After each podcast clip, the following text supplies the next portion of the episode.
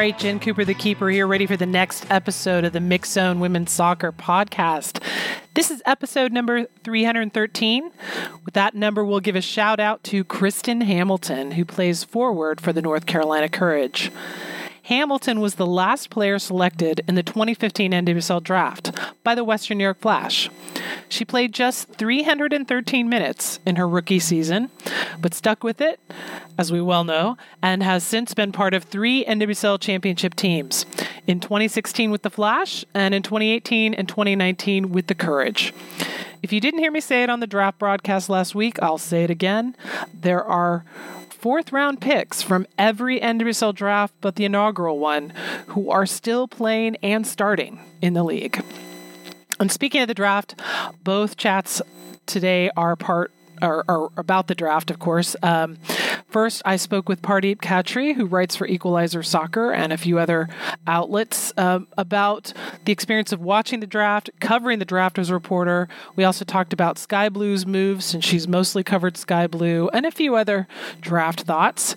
And then I spoke with my broadcast partner and former NWSL player, Jordan Angeli, who got to interview a lot of the draft picks last week via Zoom. So we talked talked about that and also her thoughts on for college players how they're deciding when to move to the pros now after the spring season after the fall season you know very different landscape than it's been in the past and between those two chats there's a Jensplainer segment i'm going to talk about timeouts in the NWSL draft because why not? And don't forget to follow me on Twitter. Two handles you want to follow at Keeper Notes and at Mixzone. As always, two X's in Mixzone. And now, enjoy the show.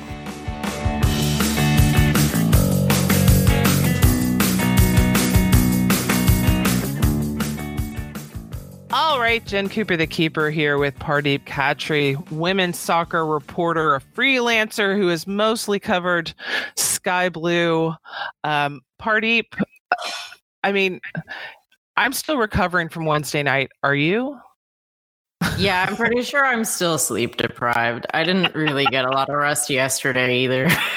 maybe maybe I can take it easy this weekend, or maybe I will just forget that I'm sleep deprived and be uh, living with this lag for weeks. I could well, see that happening. What's funny after after that gargantuan record-setting broadcast, you know, you're thinking it's almost over it's almost over i you know i can go to bed. But it finishes and then everybody's talking and, and going over stuff and then you you hit this kind of high of like oh yeah and that oh and that and then you finally go back to your hotel room and i'm like now i can't sleep because i'm charged because i want to think about oh that happened and so and so traded who like yeah working on the broadcast, it does get to be a blur where it's like I need to go back and look at my list and just like let it sink in what each pick was and who ended up with what. And I still need to update my rosters on my, on my Google sheet. Um, but it's, so, it's such a weird where it's like that that kind of energy, and then and then it's like okay. Okay, now I'm exhausted. A day later, now now I'm exhausted. But um, I want to know first, what was the draft like for you uh, as a member of the media and someone who has, you know, covered the draft before? What was it like to see the draft done virtually? Uh, you know, like this is the first time where if you're watching the draft, you're watching it online. There's no way that anyone could, you know, watch it in person. So, what was it like for you? So, I think I mean, for starters, I thought it was just actually really, really well produced. I mean, the big complaint about the draft was that it took a long time, but that I don't think was down to anybody on the production side. It actually was a really, really well done thing. I I obviously have never been behind the scenes on anything like that, but I have to imagine organizing. I don't know how many different zooms you had uh, that were organized with all of the different players and then inserting the videos in and uh, it just looked so smooth on our end. So i think ju- really the entire production stuff well done. Because it you wouldn't have you wouldn't have noticed any la- lags or anything or anything missing from my end. That that's that was my impression of it. And obviously the I always think that the on-air talent, you and Marissa and Jordan and Lori, are really good at your work too. So, but that was not something I was concerned about. It was sort of. Uh, I'm not just saying that. No, I know, I know you're not. But but what I what I like is that having done it so many years, right? Like, and now that this was, I think, the third year that all four of us were doing it together. Like, when you've built up that relationship and you know i know what lori knows she knows what i know she also knows what i don't know so she's not going to throw me a question where you know like hey jen what was this due to their tactical lineup going blah blah blah blah blah and i'd be like I I don't know, right? Like like give me the context question, the historical question, the I've I've got the interesting factoid kind of thing, right? You know, and then and then Jordan just being such a great interview. I, you know, I really enjoy that. Um, but what I wonder, like from your perspective, which is not just media, but also the the fan perspective of how was it watching it unfold for the first time in the evening, not during the day? And, and I was kind of I was kind of tickled to see some people say, "Why is this in, in, at night? I'm getting tired." Where the complaint in the past had always been, "Why is this during the workday?" Right? So like it's it's yeah. it's never perfect. Um, and I also want to know from from you as media, like how did you guys get to talk to players once they were picked? Because that's not something I got to see. Where normally, if we were in the ballroom at the United Soccer Coaches Convention, I would be able to see over to the side that oh, they've just brought so and so to the mix zone. They're talking with her. She she gets a scarf, you know, th- that kind of thing. So how was your side of it in terms of trying to cover what was happening? So for me, it ended up being like a two screen operation because we were told that there was going to be a running Zoom the entire night and draft picks and eventually coaches too would pop in and out of the Zoom. And actually, also the KC owners came at one point. Nice. So, yeah. So, a lot of media availability and it was actually very, very smooth uh, credit to the league staff for putting that together too. People were easily able to come in, easily able to come out. You know, I think at this point everybody's figured out how to use Zoom for press conferences. I yeah, think so. I, I, don't think we had any Zoom hiccups of somebody accidentally showing something they didn't want to show. Oh my gosh, yeah. No, and no, there were a couple of people who's uh, a couple of draft picks. I think Yazmeen Ryan was really the big one, whose family, as we saw on the broadcast, were also there when she was doing her Zoom availability. And her mom and her boyfriend got involved at one point because she was like, because somebody, I don't even remember the question, but you know, it's it was probably about, um, you know, your family, how it's like being with them or whatever. And she's, and she's, like, oh, you know, my mom has done so much for me. And her mom's like, yeah, that's me. I'm right here. And then she's like, oh, you know, my boyfriend pushes me and, you know, encourages me. And he's like, oh, that's me right here. it, it, it, was pretty great.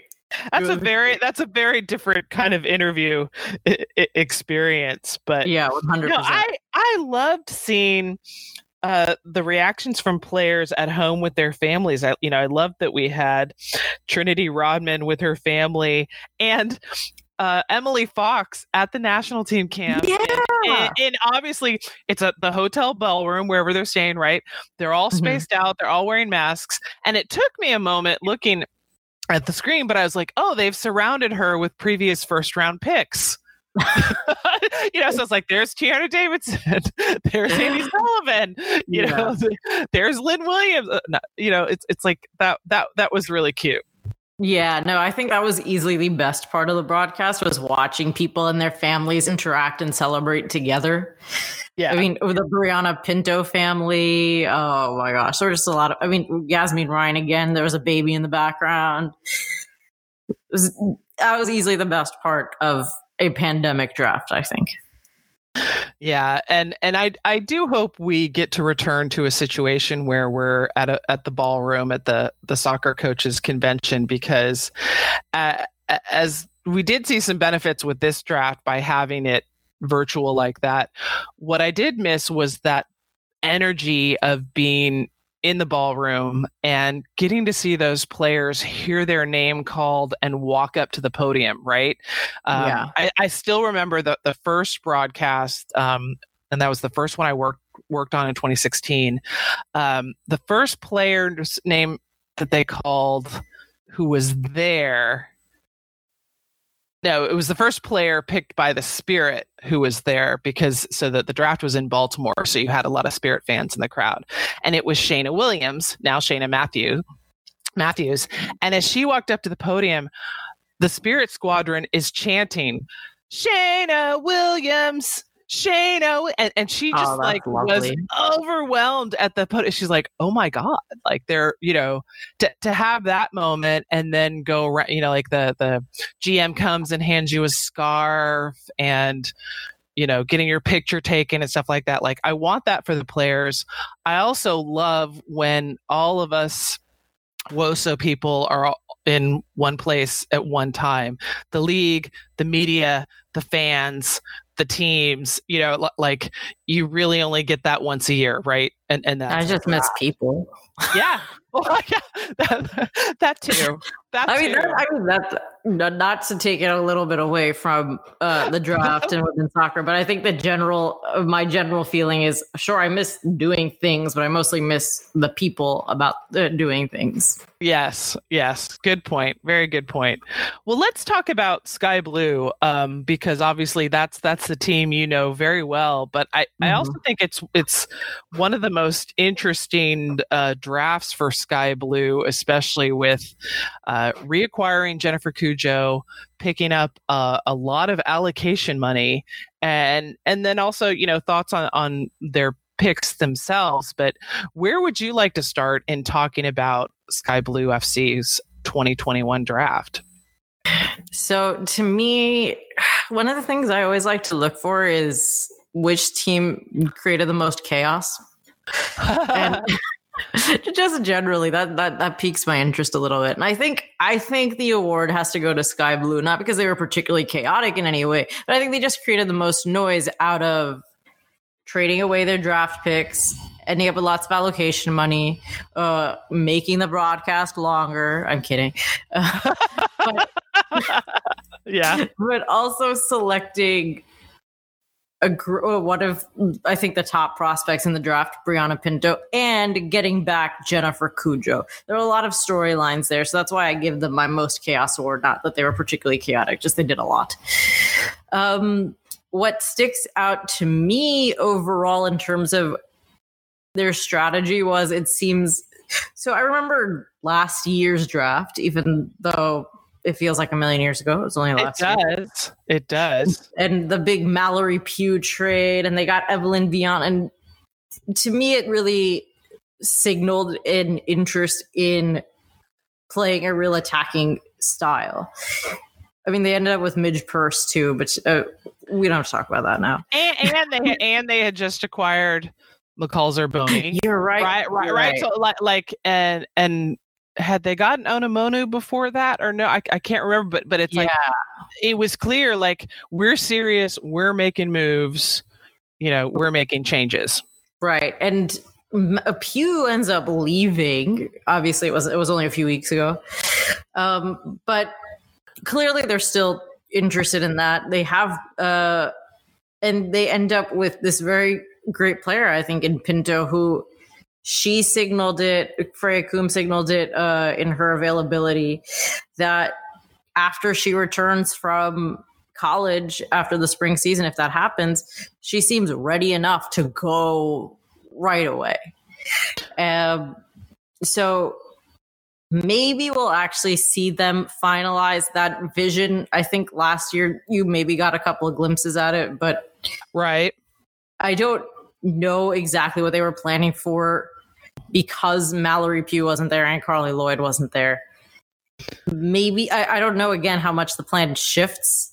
They still have great attacking talent, but I think this year is the year that they actually get to demonstrate what that long term vision was, even if it's without Mallory Pugh. Now, obviously, it will alter, but now they have that chance.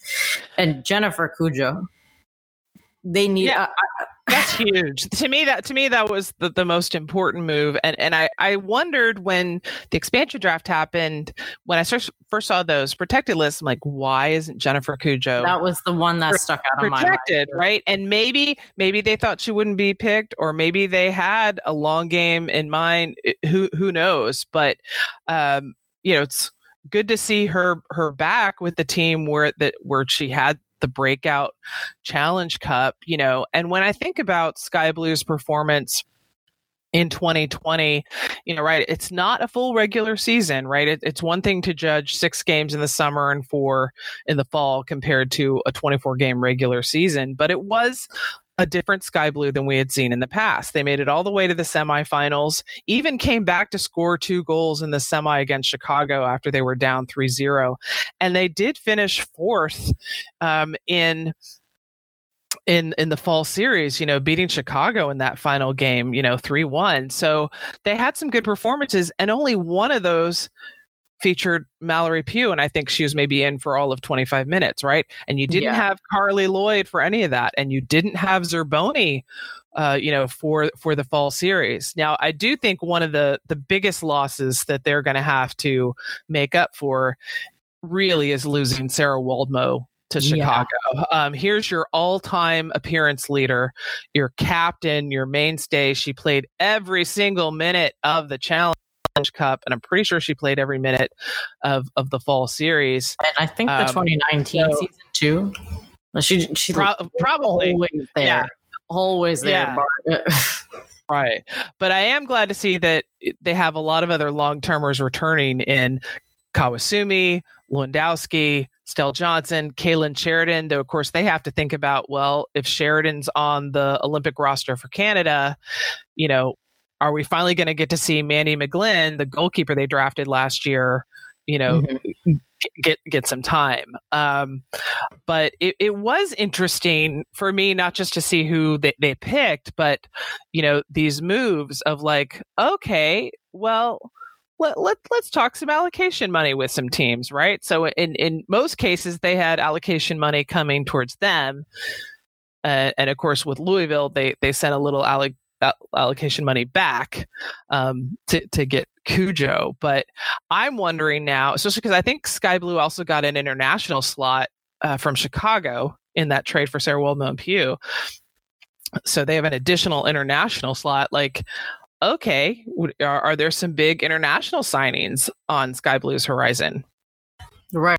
Me, that's I, I, was just like the onus is on you now. If you're not going to pick up players in the draft, or and you're you're not going to have Woldmoe and Pugh. and what are you going to do with the international spot and the money? It's why I didn't want to rush to judgment on the Woldmoe and Pugh trade, and uh, because I didn't know what they were going to do with that international spot. I, I, have to imagine we'll find out at some point. And I'm not really judging them much on the Woldmoe trade. She wanted to be in Chicago where her husband is, so that that is yeah. what it is. Yeah, but that's I was why, surprised yeah. with that trade that they were giving up two players and getting no players back because yeah. Sky Blue historically has the smallest roster. They currently have the smallest roster. Um, where it's like I don't think you can afford to lose that many bodies. Um, you know, and then to give up some of their picks in the draft. You know, they ended up with, with just four picks. Um, but hopefully with that allocation money you know and international slots that means that they can they can do a lot of lot of signing. It was always it's always interesting to see who's giving up picks right? Like mm-hmm. yeah we we don't need that. And different teams are in different situations. I i would say this was the first time for me where the dash only having low picks i'm like that's fine because for the first time in dash history they're returning every single starter like that's yeah. you know as opposed to oh they really need some new talent um, I also thought it was funny that it seemed like Chicago wouldn't be as active in the draft as they were in the past. And then, of course, you know, um, here comes sh- Chicago making some moves, getting some picks. Um, yeah. I, I mean, I, it's so fun to to watch it play out. Any other thoughts on, on like were, were there players drafted higher than you thought or lower than you thought or like a surprise move by a team where you're like what i mean like when you when you think back on that, you know, triathlon endurance of a of a broadcast, like what what jumps out in your memory first when you're like, oh, that was a moment. You know, I think my overall feeling of things is that you know, you were just talking about trading away picks and to me I know people have talked a lot about is the draft, you know, does it still have a place? And I'm also still asking those questions. Uh, I actually literally published a piece yesterday where I said that the draft is going through an existential crisis. Oh, that's, but, that's a good way to describe it. I like that. Yeah. Yeah, I try.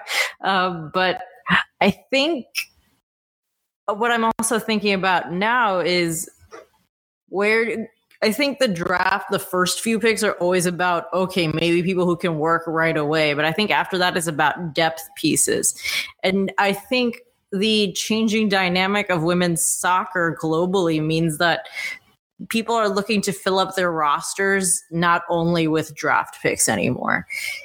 And that, I don't know if I communicated that point effectively enough but that's something i'm thinking about now. It's not just how does it impact the top top players in any um, pool of prospects but how does it impact players who won't be the top draft picks well, and and I think we tend to kind of downplay the role of third and fourth round picks. When when we were prepping a few weeks ago for the broadcast, someone made the comment. It's like, well, you know, fourth round picks, whatever. And I was like, wait a minute, because I had this little chart handy. This is the kind of stuff that that I prep is always like stats and context and history. Nobody you can say that I, kind of thing around you.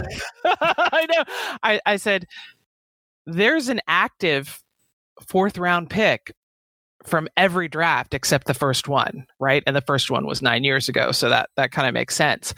But she's mm-hmm. like, "Really?" I said, "I said, yeah." And let me tell you some of the names. You know, Kristen Hamilton, Lo LaBonta, oh, yeah. Dani Weatherholt, Kristen McNabb, Ryan Williams, Celia Jimenez. You know, Marissa Viggiano. Like, like, like. I, th- I think we we kind of inherit that feeling from ha- from other pro sports of like, oh, you're not a first round pick, so you're not that good. It's like, no, our talent pool is so incredibly deep. You know, one, you have 333 NCAA Division One programs. That doesn't even count two, three, NAIA, NJCAA. You know, that so the number of women coming out of college right? Like not everybody's qualified to be a pro, but that pool is so huge and yeah. there's only 40 picks, right? So um, you know, I see people going back and forth on, on, the value of the draft, but I but I think one thing that does, doesn't get communicated enough is by being drafted, these players are guaranteed a spot in camp for the entirety of preseason right? You might mm-hmm. you might say well i want to be a free agent. They should get to be free agents. It's like well free agents means they could cut you at any time right? So all of these girls know that they've got a spot in camp from february 1st you know to the beginning of the season or if they're joining their team later it's a different it's a different window, you know, where it's like it's always been in NWSL that if you're drafted and you don't want to join your team until you finish your schooling, that that, that, that that's okay, right? That um there's there's mm-hmm. nothing that forces them to, to join immediately and and i know the league has put the pressure on the clubs of like you have to do your due diligence you know uh, in terms of when a player is intended to come out you know and and it's i'm pretty sure it's something that's put on the the registration form online for for players to register. Or it's like you know what's are are you compl- is your degree already completed? Are you completing it in may? You know that kind of stuff because uh, people that are looking long term uh, for their pro careers usually try to complete their degree the december before before the draft. But but anyway like there's there's always so much talent that I think we don't know what it's going to look like. And, and, I think that's why you got to go by the you really can't judge a draft until, to, until five years later, right? Where yeah. like, wow, that player is, is really amazing. And that's why I wanted to go back and build that list of who are the lowest still active. Um, and like I said, there's none from 2013, but you still have the number 32 pick from 2013, which that was lower third round. That's Amber Brooks. She was oh. a three. She was three seasons in a row. Um, you know, Iron Woman, right? So, so it's like yeah. the the number of where you get picked is not always an indication of, the, of of talent because, well, it depends on the team who has the pick what their needs are at the time. Also, it could be, you know, was a player injured or had the player indicated, oh, well, I'm not going to join for a while or I'm going overseas, right? Like I, I look at OL Reign choosing Jimena Lopez. Um, and I thought that was a strange pick because, you know, she requires an international slot. I've heard, you know, from multiple sources that she's looking at going to Europe. Um, so maybe that that's Reign's just like hey, you know, maybe she's something for down the line. But I also feel like, hey, I doubt anyone else would have picked her. Why wouldn't you use that for something else and then get her through discovery? I, you know, I don't know. You know, there, there's yeah. like there's all those different levels to that, and it was intimidating when we first started prepping for this draft after the rule had changed about who was eligible. We're like, oh my god, do we have to research 2,000 players? No. the pool, the the pool of who the coaches are, you know, realistically looking at hasn't gotten too much bigger. Um, but you've got that factor of, well, are people going to do something different this year because of COVID, right? Where mm-hmm. someone who has declared for the draft but might end up doing something else or the people that didn't have to declare but were still eligible might be on the fence right? Like i had made a comment on the broadcast of yeah you know pinto will be good to go. Join the team immediately and immediately got some tweets of like no she said she's going to play the spring season. But the thing is the the, the, the players have uh, I think about 10 days, there's a deadline where they have to tell their club that drafted them what their plans are whether you're gonna they're gonna stay with their school for the spring, stay, you know, whatever. Also, and and I hate to say it, but you know, anything could happen when it comes to the scheduled spring season, the scheduled spring NCAA tournament. I would hate for none of that to get played, but I don't think we're out of the woods yet in terms of the NCAA tournament happening, right? No, and, I totally and I, and, Yeah, and, and, I think that I, you know, I, I, I really like what NWSL did with the schedule in terms of when things start, right? And and that they announced this in November that preseason starting earlier um, so that you could allow for okay there's going to have to be you know people coming in in waves and quarantining and getting tested right? You can't just have everybody show up the same day. Yeah. um, and, and and knowing that you've got that SheBelieves block in the middle of it. And then doing challenge cup first starting mid-april and then kicking off the regular season in mid-May as opposed to in mid-April or or earlier. So I think that could work well with the delay in college players joining. Um, also allows these clubs to have some kind of preseason where you know normally their preseason would be playing local college teams, right? They're not going to mm-hmm, be. To, they're mm-hmm. not going to be able to yeah. do that, right? So I love that there's that Challenge Cup window, and that we can see the tournament that we all fell in love with last summer. We can see it again, um, but that you've basically pushed back the start of the regular season later than it's ever been, which, you know, fingers crossed gives, uh, you know, the league and the players even more time to um, avoid the worst of, of what's happening, you know, w- with the pandemic. Yeah. I mean, we, we might even be able to have in, in certain uh, venues, you know, fans at, at some of the stadiums again. But I just like, yeah. I, I, I saw some, some tweets. I try to not look too much at, at, at, draft related tweets at least once the draft starts. But uh, hear that, everybody. You know Jen people, does not read her Twitter. Oh, Don't sometimes I do. It's yeah. pointless. yeah, uh, yeah, and that uh, people are like, "Oh, this is unfair." You know, imagine being drafted to some random company and told you have to work there. No, that's not what this means. Not what this means at all, right?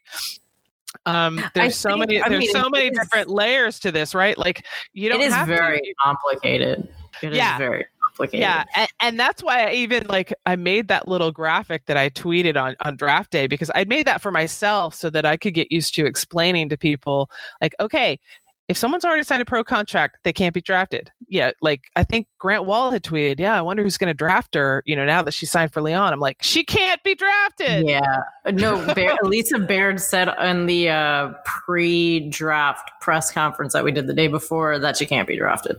Yeah, yeah, so and and that you know the people that qualify as seniors, and I think there was some confusion there too because people are thinking, um you know, is it by year or what season they had played? And uh, so I kept reiterating it's if they have played three seasons before fall 2020 right so it wouldn't matter yeah. if if their third season was fall 2020 and they'd be a senior next year no that's not what we're talking about we're talking about anyone who had exhausted three seasons of eligibility before fall 2021 don't have to declare. And one of the questions yeah, in this case, the we NWSL having, clear about it. Yeah. One of the questions we had internally, I was like, okay, what about a player who is eligible for this draft because she had completed three seasons before 2020, doesn't declare and doesn't get drafted? Is she eligible for next year's draft? And you know and the answer the answer was no and at first i didn't understand that and then i realized ba- basically the concept is you're only eligible for one draft period right so mm-hmm. so that so that you can't like pick which draft pool you're in but i think the unintended benefit of that is normally if you're coming out of school and you don't declare for the draft you cannot play an nwsl that year right? And they set up that rule because they didn't want people circumventing the draft to to then just negotiate with whatever team they wanted, right? Uh, mm-hmm. We'll call we'll call that the Brynjarsdottir rule because uh, she tried to do that coming out of, or rather, Boston Breakers tried to do that with her coming out of Florida State, um, and of course Portland wanted her, yada yada. But uh, by by eliminating that rule, at least for for this year, it gives flexibility to the players um, that don't get drafted, especially the ones that aren't sure yet what they want to do. Right? It mm-hmm. there there's still so many questions that it might be like, well, I just want to wait and see. Right? And maybe yeah. I play the spring and the fall. Maybe I just play the spring. You could have someone change their mind, you know, after the spring season and go, yeah, I'm I'm ready to go try out now right? And yeah. she would and she would be able to even if she hadn't declared. So um, it, it is a mixed bag and i love how you describe it as the draft is having an existential crisis. And and i think much like we saw with the evolution of the mls draft over the years you know it's it'll be less important as the years go on right as as mm-hmm. women's soccer grows as clubs grow as infrastructure changes um, but right now I, I think it's an important mechanism and i don't think anyone would disagree with me that having you know for even five hours of content in January when we haven't had any games since mid October. We're not going to have any games until mid April. Like, even if it exhausted you Wednesday night, I'm sure all fans were like, "Oh my God, there's something for us to talk about and tweet about and post about and complain about." Right? Like, like, like eh, you know, and, and, and like you said, like like I miss people. It's it's kind of the same thing. It, it's like, oh, all the WOSO people in one space, even if it was a virtual space, at the same time, right? You know, yeah. that that, that um, I love that it was it. It's something that we could put so much content in you know it's true and i think it's a good way and again i'm making a point that actually has nothing to do with soccer at all I find January to be a horrible month. So anything that breaks up January with certain objectives for me or just things to look forward to is good, I find.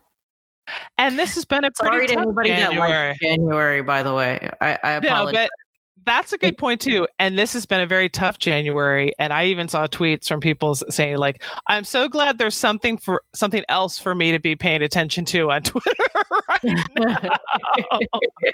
yeah. All right. Well, last question for you, Pardeep, and uh, and I'll just throw a wacky one out Ooh, there.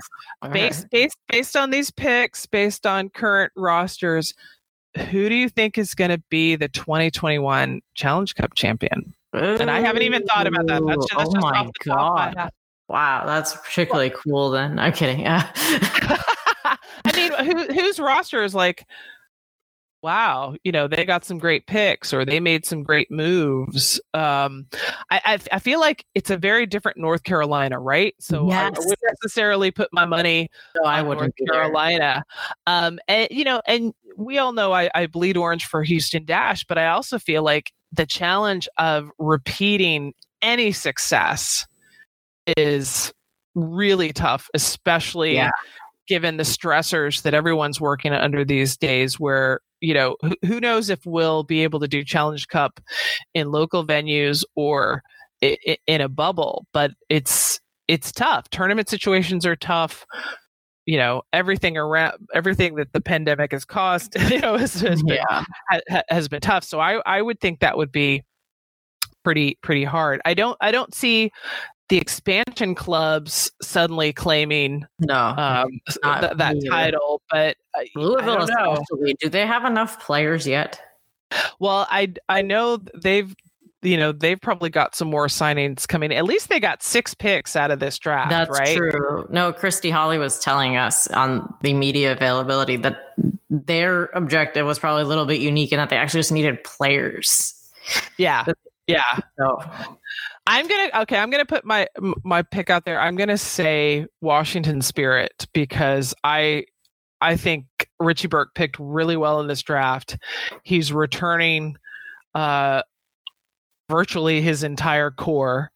Um, and much like Mallory Pugh leaving Sky Blue, uh, Spirit trading Rose Lavelle's rights away. You know, she she was in some games in the Challenge Cup, but you know, not there for for for fall series. So they already have, you know, they already know how to play and win, you know, w- without her. So that that's not a huge hole as opposed to, you know, if you had, um, you know, Christine Sinclair suddenly leave, uh, you know, Portland.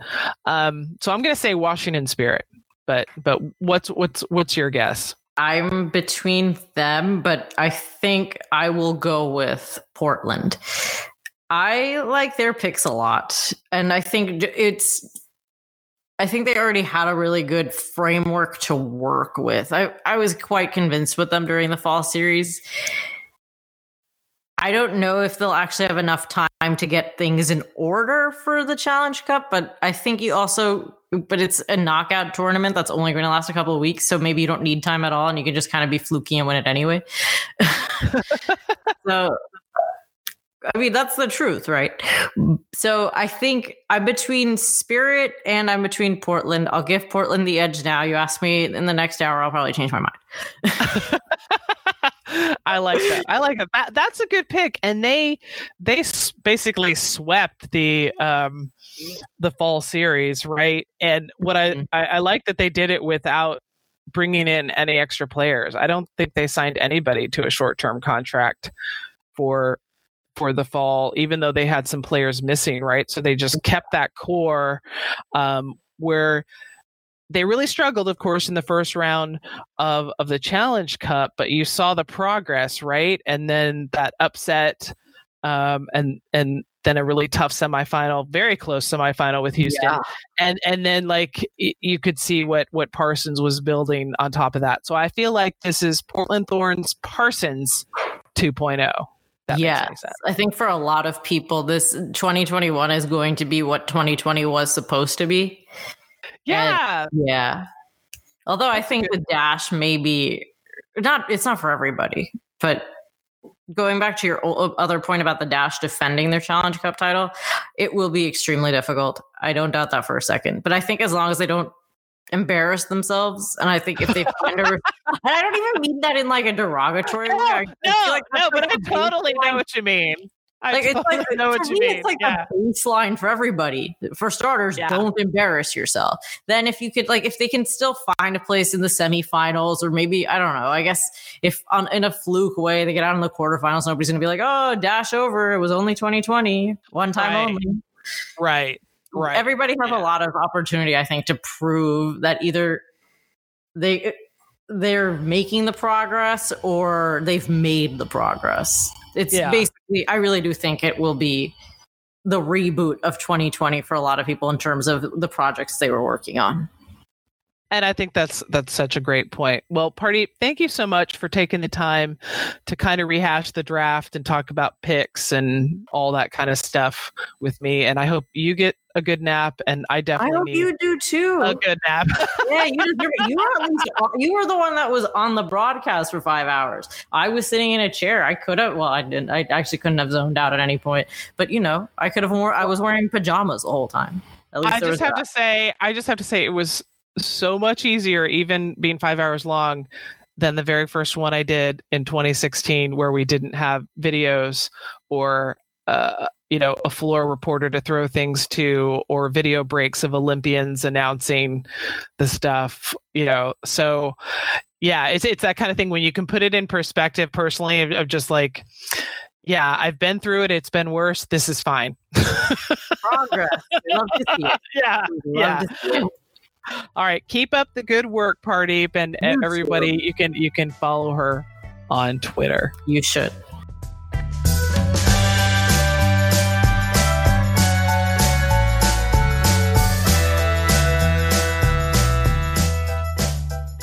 Time for a little Jen's. Today's topic: draft timeouts. Why? Why, oh God, why? Um, I'm sure that's what a lot of you were thinking last Wednesday watching the draft, especially since it was an evening draft and it went longer than usual. Um, it is hard to remember when we only do it once a year that the last several drafts have all lasted longer than four hours, um, though last week's drafts is by far the longest in NWSL history. So let's give let's give the draft a little bit of a break because one COVID, which too meant that a lot of stuff was done remotely. Um, but specifically to draft timeouts, um, I, I'm hoping, I'm sure we're all hoping this is this is something that can go away over time. But in generally, what they've been used for is a team is negotiating a trade for a pick or a player or a combination of a pick and a player, and the go- negotiations are, are still going. So each team is allowed one pick, one sorry, one timeout per round. Um, I mean, I hope in the future maybe it's they get one timeout per draft, right? Um, there are also league timeouts. I don't think we had any league timeouts this year. I'll have to go back and check. But in the past, those have been taken when there's been some kind of administrative question on perhaps a player's eligibility or some paperwork issue because what you don't see during during the draft is when the team turns in the name to the league to say this is who we want there's another 30 to 60 to 90 seconds of the league making sure that pick you know is is someone who is eligible to be picked um, so you know, for, for us on the on the broadcast desk, you know, we don't get any warnings, any more warnings of timeouts than you do, and and they can be frustrating. But I, I do want everyone to put in perspective that actually this draft was only about 30 minutes longer uh, than our last several drafts. It just it was definitely a strange feeling to not be in the ballroom, uh, yeah, at the convention. Um, to not be doing it during the day. Uh, and I'd love to hear people's feedback of if you prefer day versus night.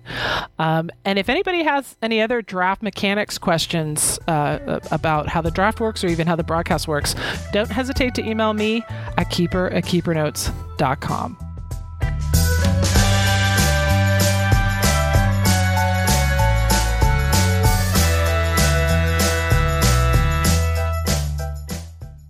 right, Jen Cooper, the keeper, here with Jordan Angeli, the master of the NWSL draft interview, which we, which should now be the the Zoom the Zoom master, right? I mean, uh, Jordan, you had such an interesting role last week, um, and it was funny, like that we got to see you, right? But but but when we actually worked the draft, you know. Me and Marissa and Lori are in one room, and, and you're in another room somewhere else. It was kind of surreal. Yeah, Zoom Master. That's a new part of my resume. I didn't, I didn't anticipate getting that on there, but I'll take it. Hey, I'll take it. Uh, I think for just the logistics, it kind of wasn't super different than what we've normally had, right? As you guys are always on the desk and I'm on the ground, boots on the floor, trying to figure out what's happening and relaying any information to you guys and the viewers as possible. But this time, uh, I was in a room all by myself. I, I joked with the production staff that you know nobody puts baby in a corner but i guess they put her upstairs in a room all by herself away from everyone else Love it. Love it. Yeah. You always got to get that dirty dancing reference in when you can, you know? Well, and then you didn't have like the booming music, right? Like we've had the last Yeah, that was nice. in the background. So it was probably a little bit easier to do your interviews with the draftees.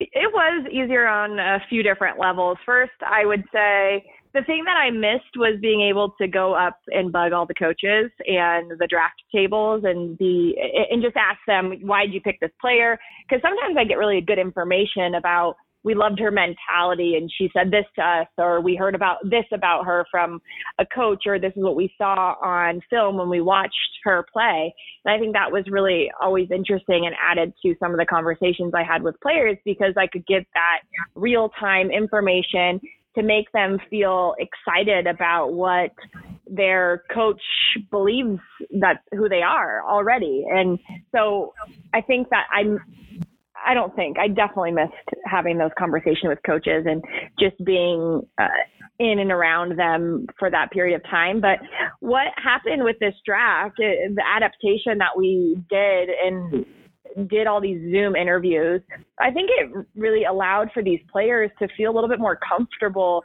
because a lot of them were either with their family, with their friends, with their teammates, or in their dorm rooms, in their rooms where they, you know, that's their safe area. That's where they right. feel comfortable.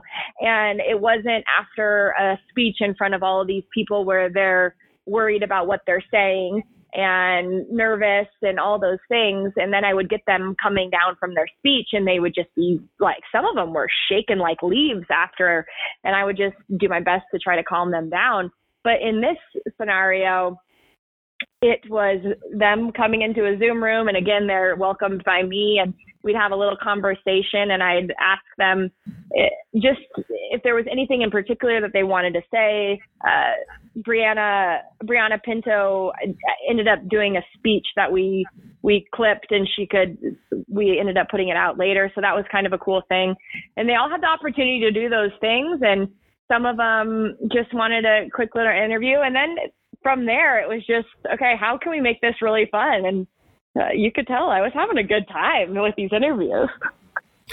And I know you got to do interviews that we didn't even get to see, you know, and, and I love the ability of, of that, right, in, in how we did the production that, you know, you could have those interviews banked. So if we did have another timeout, you know, down with timeouts, of course, but that there was like, oh, we'll just, you know, plug in this that that Jordan got. And and I loved mm-hmm. seeing the families with the players because we we've seen an increase over the years of more players being able to go the draft, making a point to be at the draft so that if their name's called, they go up on the stage, they get a scarf, they get to say something. But there was something really sweet about seeing like Trinity Rodman's family around her, Brianna Pinto's family around her, Emily Fox, U.S. national team camp, clearly in a hotel ballroom with all the chairs spaced out. And it took me a while to figure out that everyone around her were former number one picks, right? Because they had their masks mm-hmm. on. Almost but, everyone. Yeah, a few of them, yeah but but you nailed it. You're like, hey, that's so and so, that's so and so, and like yeah. there was something really sweet about that. I, and like you said, I want to go back to the ballroom. I want to go back to to seeing the coaches walking around, right? Like you probably got to see in the past some trades in progress, right? As they're talking to each other. Oh, whereas yeah. what we would see this year, it's like, well, they're on the phone. We don't know who they're on the phone with. Are they on the phone with another yeah. team, with the league, with the player, with the pizza delivery place? We don't know. Mm-hmm. So, well, I, I think that's really interesting. First, to just talk about some of the my favorite interviews. I, I really liked Amina Ekic. I thought that that was a sweet interview because I was like, there's no way you're all by yourself. And she's like, no, everybody's in the other room. And I'm like, okay, when we're done, we're going to bring the Zoom in there and we're going to get everybody on. So I thought that turned out really well. Uh, Viviana Villacorta, she had her family there and they had poppers and she didn't know that was going to happen. And they popped the poppers when we were talking, which was super cute. Um, and then towards the end, and I don't think, you know, the thing that was difficult about me is I would pop in and out of the feed. So uh, you guys would be talking about whatever was going on. And for example, in the first round, I really had no idea what was happening because I was doing all these interviews. Almost everybody wanted an interview. And so, or chose to have an interview. So I, I looked up and it was almost 9 p.m. and I and the first round wasn't done as you know but I I was yeah. lost in what everything that had happened. I, I still am trying to catch up on everything that went down as far as trades and uh, ch- changing of allocation money and all of that.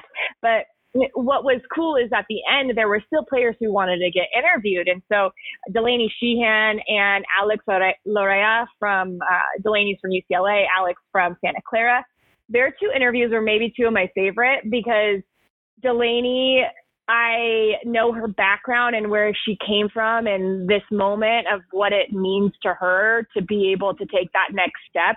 There's a lot of, there's this big story behind that. And she is not a very emotional person. Uh, I had talked uh-huh. to her former high school coach and she was crying. And I was like, cry. People, wow. you know, this is an important, this is an important moment for you. And so I really hope that they release that interview and they really release the interview with Alex Loera from Santa Clara because she had like her whole Santa Clara team at her house and they were all so excited and celebrating. It was just a cute moment. Um, and you know, my, my Broncos, I, I gotta be excited about that too. well, and, and I love seeing so many um, Pac 12 West Coast players get picked um, and, and, to learn more about them as I was doing research because we didn't have Pac 12 soccer this past mm-hmm. fall. So there wasn't any footage to go to, right? Um, yeah. So I think it says even more about a player if they didn't play at all you know the, this fall and and they were taken right that that that that says a lot about their reputation and what their coach must have said about them and you know how how the NWSL coaches thought of them. Well, we talked to a lot of coaches from NWSL as well and how they were chatting and having conversations with these players. And some of the things that they were looking for were not just on the field, physical, tactical abilities, but it was how they were going to handle the transition and the mental side and who they are as people and their maturity. And I think that plays into some of these decisions as well as you were talking about players that haven't played, didn't play in the fall, or players that maybe are not even coming out until next January to come join their teams. Right. And so I think that there are uh, a lot.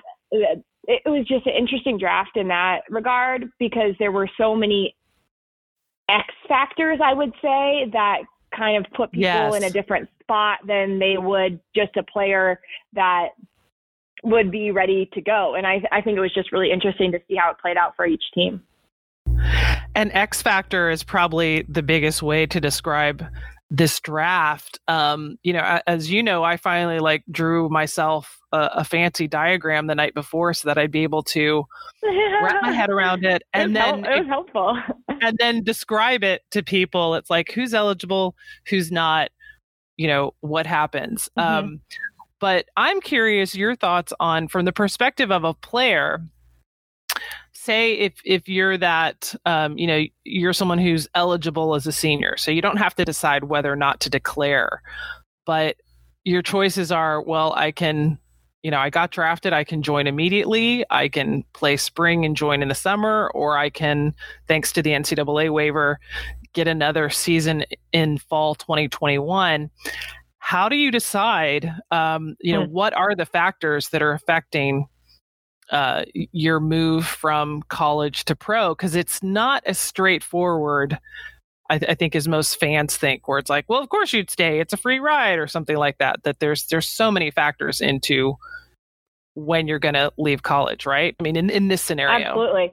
And and we can't just assume that all these players have free rides because we don't know. We don't know how the allocation of money goes with those scholarships for each program. So I there are so many factors for each player, and I think it depends on who the player is, where they're at in their career, if they were a redshirt senior or a redshirt junior, junior, and ready to make that next step, if they've graduated already, if uh, they have the ability to get some scholarship come the fall. Uh, I think all those things kind of play into factor because you're deciding, am I ready for that next step, or do I want to soak up these last moments of college that you get for just typically four years and you get to have that experience once at a certain time in your life? And it really is special. Uh, so i think there are a lot of things that go into these players minds when they're trying to make this decision because uh, you also have to think of what where they're what school they're at and you know we talked yes. to i'm going to just speak to santa clara because i know some of our conversations with coaches when they were talking about jerry smith they said he develops pros.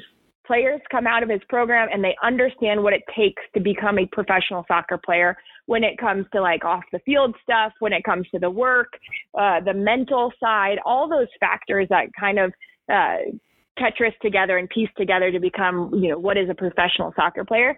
Jerry Smith is really good at cultivating cultivating that in players. So I, if I am a Santa Clara player and I have the ability to play in the fall and Santa Clara isn't cheap, so maybe I'm still able to get scholarship. I'm thinking that's only going to benefit me to get another year under Jerry Smith, not only with the tactical and technical knowledge that he can uh, help you with, but that extra knowledge of this is how you become a professional and this is how you can do this and that and be successful. Uh, I wouldn't leave that. I wouldn't choose to leave that willingly. But then there's players who are in a good system and they feel like they are ready to take that next step. And I think Brianna Pinto is a good example because she said she's going to play through the spring and then decide and then come join the team after spring season. Uh, correct me if I'm wrong, but I believe that that was her. That's her announcement of, that I completely yeah, messed up on the yeah. broadcast. But who knows? Oh, you did. See, not everybody knew that. I didn't know that. I didn't know you. I didn't know that either. So don't worry. Don't worry. Yeah. So um so for her, same thing. You know, Anson Dorrance's very good. If you look throughout the league of how many UNC players are scattered everywhere, good at developing the mentality, the willingness, the understanding of what it means to be a professional. And she had a benefit of playing in her fall season. And so she maybe understands that by playing in the spring and foregoing that extra year of eligibility, she feels okay with that. So I think it, it's so hard to say, but there's going to be a lot of different decisions. And I think the best thing for uh, everybody right now is to understand that everybody's trying to do their best at what we're living through right now. And everyone's going to make right. different decisions. And we just have to support each other and know that um, these teams drafted these players for a reason. And sometimes patience makes the heart grow fonder. Is that the saying? I know it's not, but I, I think it's absent. But I like I like that spin. I like the spin on that. Yeah, got to be creative. yeah, and that's. I mean, uh, I thought it was interesting when the league made the announcement that they were going to say, okay. You know, seniors don't have to declare anybody who's considered a senior. Of course, there was some confusion about what was considered um, mm. a, a, senior. And you know, there's some pushback from people. It's like, how do you draft these people that don't want to be drafted? It's like they can completely ignore it if they want. If they have no intention of playing, it really means nothing. Right. And, and yeah. the burden the burden's on the club who drafted them. Well, you know, did you talk to the player? Do you know what the player's planning to do? But like you mm-hmm. said, it's such a strange time. We're all trying to do our best. You know, yeah. I, think the league was trying to in, deal with the fact that there's so much uncertainty and for the first time having an ncaa tournament that you know is set to take place in april may well you have to adjust for that you know i'm i'm relieved mm-hmm. that the league had already set a schedule that the regular season won't even start till mid-may so even somebody who joins after their yeah. you know team is out of the tournament it, it, it's like you won't have missed nearly as much as you would yeah. have, you know, w- with and, with a normal year. Right. And just to add to that, I know there's been a lot of chatter about how difficult it is to come into a team when you haven't experienced preseason with them. And I, I get that. But also these players are going to be coming in fit. So it's it's not like they're going to be coming from a place where you're just you know, in the off season trying to gain that game fitness back. They're going to come in hitting the ground running, saying, I've just been playing games. At least my fitness is there, my game fitness, and then I can jump in and try to tactically learn what I need to learn in order to uh, get to the place where I know what how how to perform for this team. And that then that's an excellent point. You're you're not coming off of uh, having a normal spring college season, you know, like the, the players that stay to finish their degree and what you're you're allowed to play like 4 mm-hmm. friendlies, yeah. um, but it's nowhere near the competition level as. But they as wouldn't well. have been able to play in those originally because they would have been a professional ah, player. So they could train with a team. I believe they could train or have the access to some of the facilities because they're still a student athlete, but I, don't think they would be able to play in those games. But yeah, no, no, again, I am not an NCAA rule regulator, so I don't know. And now everything is is so changed, but I do think that there is a slight advantage over other years where players have decided to to finish their degrees and then come in. This time, when they're finishing their degrees or finishing their season, they're at least playing in in big games. Well, and I think it's important to just put the caveat out there is that there are so many rules when it comes to NCAA compliance um, that we might not even be aware of. So, you know, for fans, don't ever make an assumption. Well, it's like, well, why isn't the player doing X? It's like, well, it could be something mm-hmm. that, yeah, you know, uh, eliminate their eligibility to, to, to play as an amateur. Yeah. I remember uh, you know, when Mallory Pugh made the decision in was that May 2017 to leave UCLA, which she had just registered that spring. She never even had a fall with with UCLA to go pro. Right. And people are like, why does she need to go pro? It's like, well, she doesn't have to go pro, but by remaining with NCAA, that would have meant uh, for the World Cup last year, she would have made zero dollars.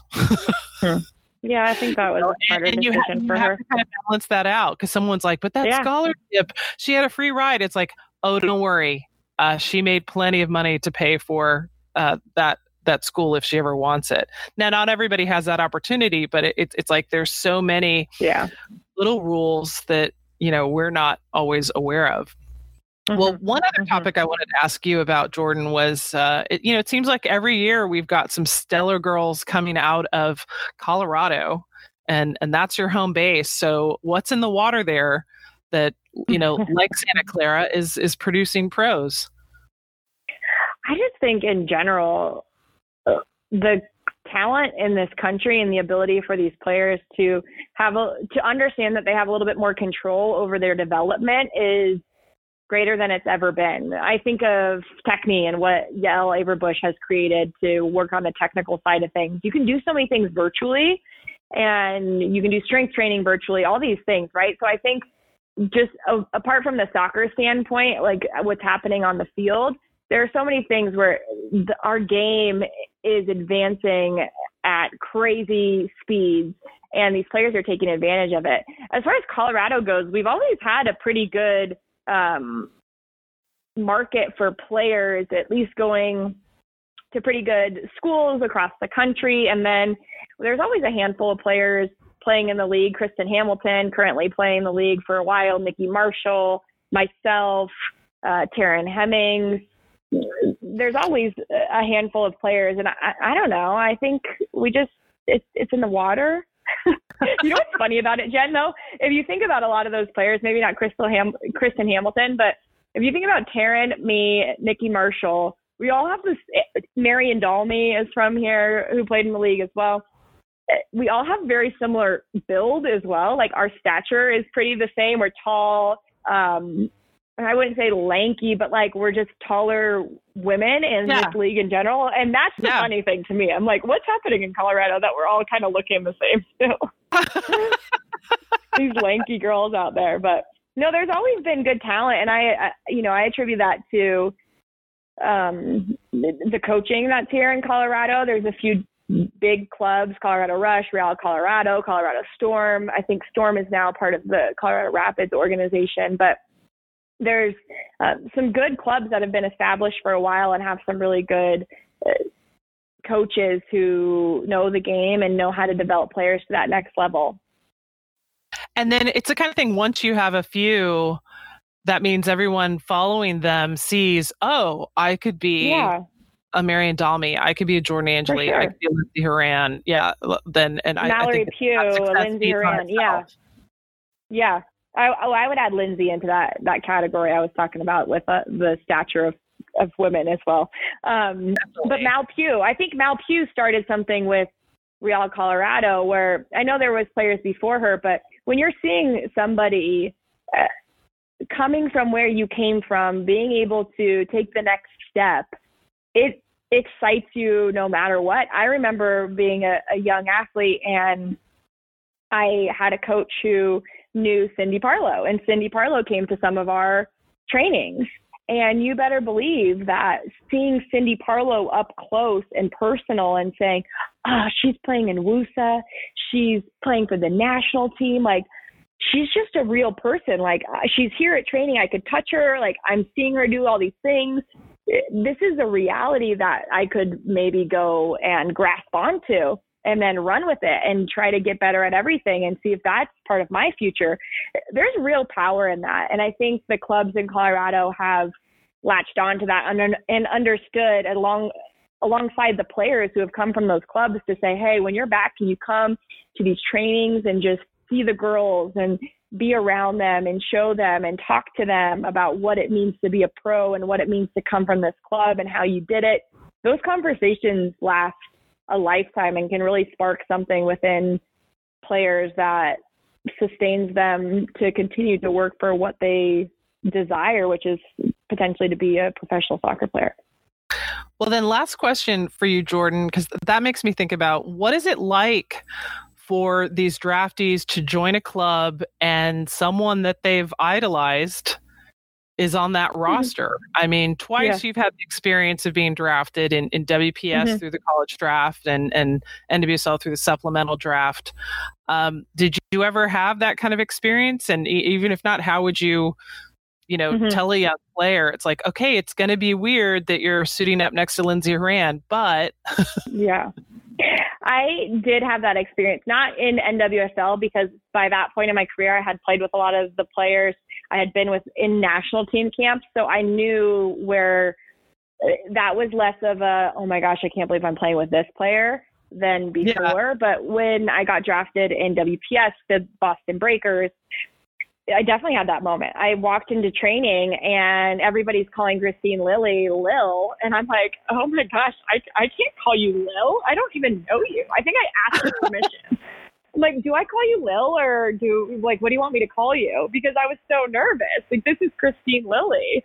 And you know that's coming from me, who I I mentioned about. You know I had known Cindy Parlow. I went to Santa Clara, and Brandy Chastain was around all the time. So it's not as if I didn't know those types of people, but still, when that person's your teammate, you're like, oh crap, like I got to step it up another level because if I miss a pass and Lil yells at me or Ye- Lil is disappointed, it's a different thing than, um, you know, when you're younger and you miss a pass and Cindy Parlow's like, oh, it's okay because you're 12.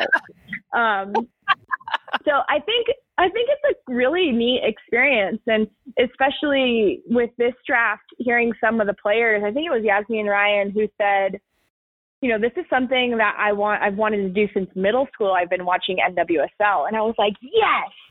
Like that was one of the That tweets that I think was the coolest thing that I read throughout the draft.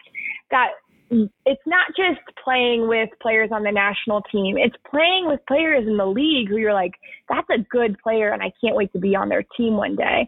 Those are the, you know, I can't wait to play for the Portland Thorns or the Houston Dash. Those type of things are really, I think, what's going to continue to grow this game because then you have the opportunity for all these players. They have the opportunity. And I think it, the biggest advice I would give them is you got drafted for a reason. So be confident in who you are and know that you can't be anything but who you are. But at the same time, you have to soak up as much information as possible. Uh, go to meetings and with your notebook and take notes and make sure you study about how the coach wants to play and uh, what players' tendencies are on your team. So whether they're on your side when you're scrimmaging in 11v11 or they're on the other team, you know how much they love their left foot. You know what the move is that they're going to throw on you. Uh, so then you're really studying the game from a different perspective to know that when you step on the field, you can perform because you have all this knowledge that you've studied. So I think it's really cool. You know, the women are all great and they're demanding and they're professionals and they are fun and funny and the locker room is the thing that I miss the most. So just really enjoy the process because it is. It's not about one day, it's about cumulatively how you show up day in and day out and really enjoy what you're doing. And I'm I'm just so excited for all these girls who get that opportunity now. Well, I love hearing about Yazmeen Ryan, you know, watching since middle school. That speaks to how long this league has lasted and now entering into its, you know, ninth year. That was the ninth draft, you know, um, so that you do have these players that will grow up not knowing that there wasn't an option before. you know, they're like, yeah. well, of course I can try to be a, a pro soccer player. And and then looking down the line with the advent of Angel City FC and Sacramento, that means even players who say didn't get drafted this year or got drafted and maybe don't make uh, their team's roster, you know, they, there's going to be another 26 and then another 26 roster spots coming open, right? Like huge mm-hmm. opportunities. Yeah. Oh, huge opportunities. And I'm really interested to see how that just plays out in the league next year because we haven't we haven't seen that even this year, just to add another team and to see some of the um, wealth of talent within organizations get spread out a little bit, how that's gonna not rock the boat, but just change the dynamic of this league because gosh, every year it seems like this team is here and that team is there and then it switches and you know it's, such a fun yeah. league to follow and watch and be a part of it's a natural evolution and i'm so excited to, to watch it too mm-hmm. well jordan thank you mm-hmm. so much for all your work on the draft with the interviews i hope we get to see all the interviews that, that weren't shown and thank you so much for sharing your feedback with me yeah, of course. And we're going to. I've been pestering NWSL about it. I'm like, these players, put them out there. Everybody wants to see their reaction.